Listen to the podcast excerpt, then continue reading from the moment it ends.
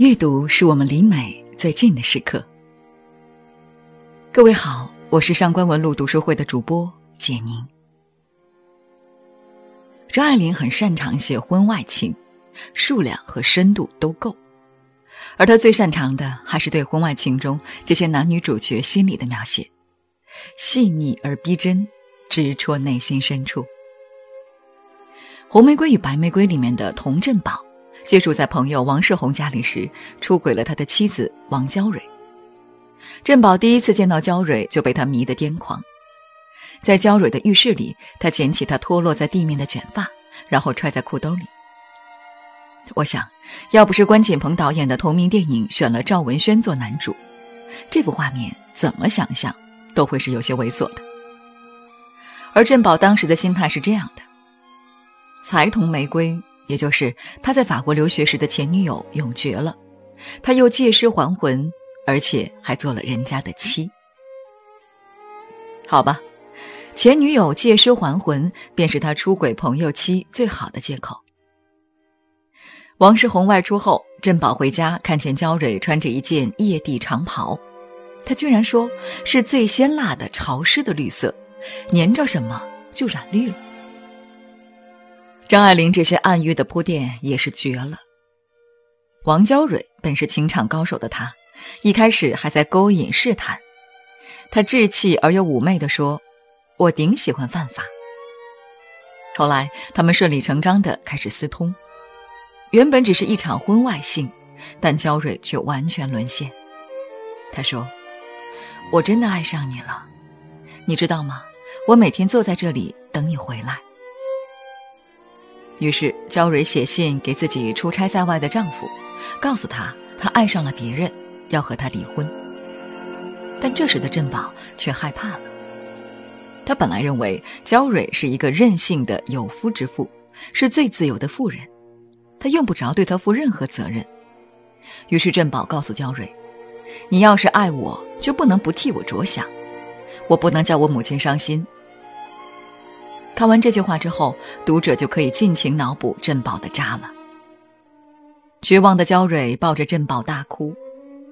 张爱玲写，她烫得极蓬松的头发像一盘火似的冒热气，如同一个含冤的小孩，哭着不得下台，不知道怎样停止声嘶力竭。后来，振宝娶了白玫瑰孟烟离，但振宝对她并不感兴趣。于是，他在外面一边嫖，一边在家里和社会上充当好男人。终于有一天，在公交车上，振宝和焦蕊重逢了。关于这次重逢，张爱玲笔墨不多，说振宝看着他，自己当时并不知道他心头的感觉是难堪的嫉妒。为什么振宝嫉妒焦蕊？焦蕊虽然当年曾被振宝残忍抛弃。现在也已经步入中年，容颜不在，但是她却有一个爱她的男人，一个可爱的儿子，并且她在珍宝那里学会了爱。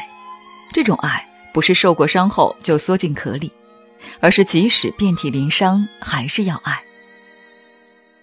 所以你看，张爱玲到底是偏爱娇蕊这样的女人。她的那句话：“爱就是不问值不值得。”说的就是如娇蕊当年那般低到尘埃的女子，低到尘埃，但最终不还是开出花来了吗？珍宝呢，在一段无爱的婚姻中，他究竟是怎样挨过来的？更让人瞠目的是，他的白玫瑰孟烟离居然出轨一个裁缝。但可惜的是，珍宝说这是他一手创造的世界，他不能亲手打碎它。所以，他只能强撑着，继续装作一个好人。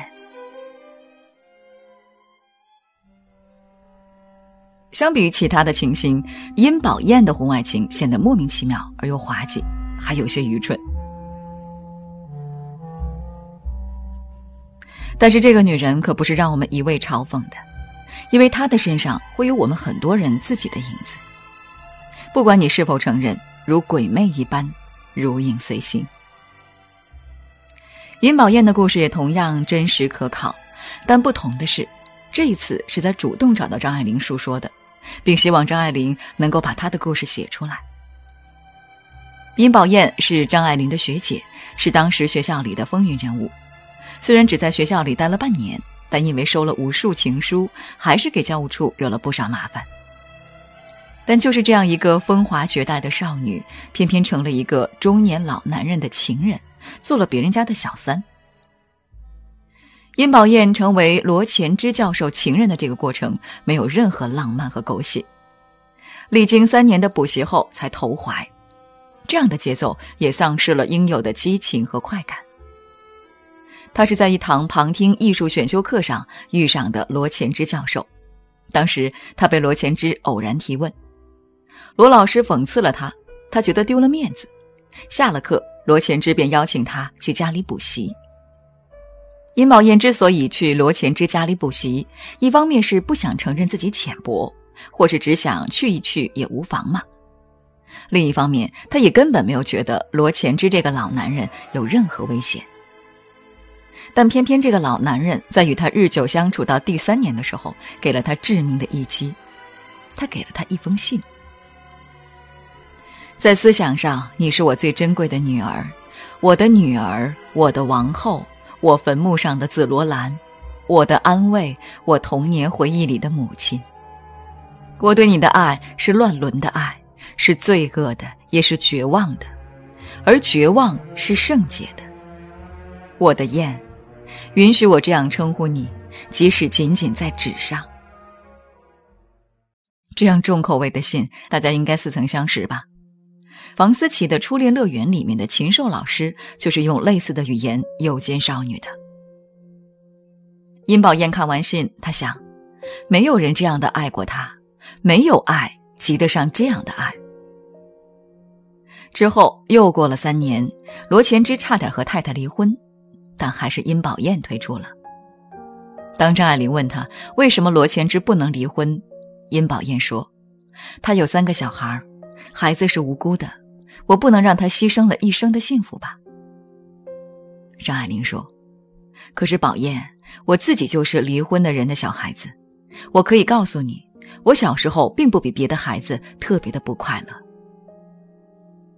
最后，殷宝燕说：“不过你不知道，他就是离了婚，他那样有神经病的人怎么同他结婚呢？”最后，张爱玲说。我也觉得这是无可挽回的悲剧了。悲剧的滋味是多层次的，有殷宝燕失去了珍贵的六年的花季青春，有一场无果的爱恋带给女人的悲剧的底色。后来她嫁给了一个空军，又很快离婚了。还有很多悲剧味道是值得我们细品的。张爱玲的小说其实篇幅都很短。但意蕴深长，像王娇蕊和殷宝燕这样的女子，本来都是非常骄傲的，可为什么会沦陷于根本不值得的男人呢？张爱玲给出了这样的解释：其实他们的事，也就是因为他叫她看不入眼。是有这种女孩子，追求的人太多了，养成太强的抵抗力，而且女人向来是以退为进，防卫就是胜利。抗拒是本能的反应，也是最聪明的。只有绝对没有可能性的男子，他才不防备。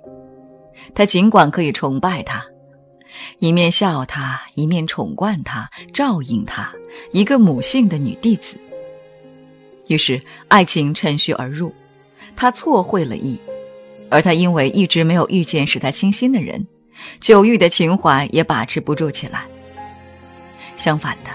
怕羞的女孩子也会这样，碰见面貌相当的就囧的态度不自然，拒人于千里之外；年纪太大的或是有妇之夫就不必避嫌，结果对方误会了，自己也终于卷入。这大概是一种妇科病症，男孩似乎没有。张爱玲的文字，至于每一位读者，其实就是一面照妖镜。通过那一个个角色，一次次或奇葩、或悲剧、或闹剧的经历，让我们看到什么是活成了自己都讨厌的样子。王娇蕊因为美丽轻浮而出轨，又因错把激情当爱情，最终在一个虚伪又有些猥琐的男人面前溃不成军。但中年以后，她还是和生活和解，也得到了一份安稳的爱情。因为即使他曾经愚蠢的痴心错付，但终究他还是肯为爱赴汤蹈火的。所以，命运还是会奖励赤诚之心的，虽然往往不是马上，虽然要先让他很痛，很痛。相比之下，殷宝燕爱的不彻底，走的也拖泥带水。离开了老男人，本可以和年轻男人重新生活，可她又发现不会再有老男人那样的宠溺，一直在比较中摇摆，终因不满足而离婚。所以张爱玲说：“这是一场无法挽回的悲剧。悲剧的原因根本不在是否离婚或孤独终老，而是爱无能。”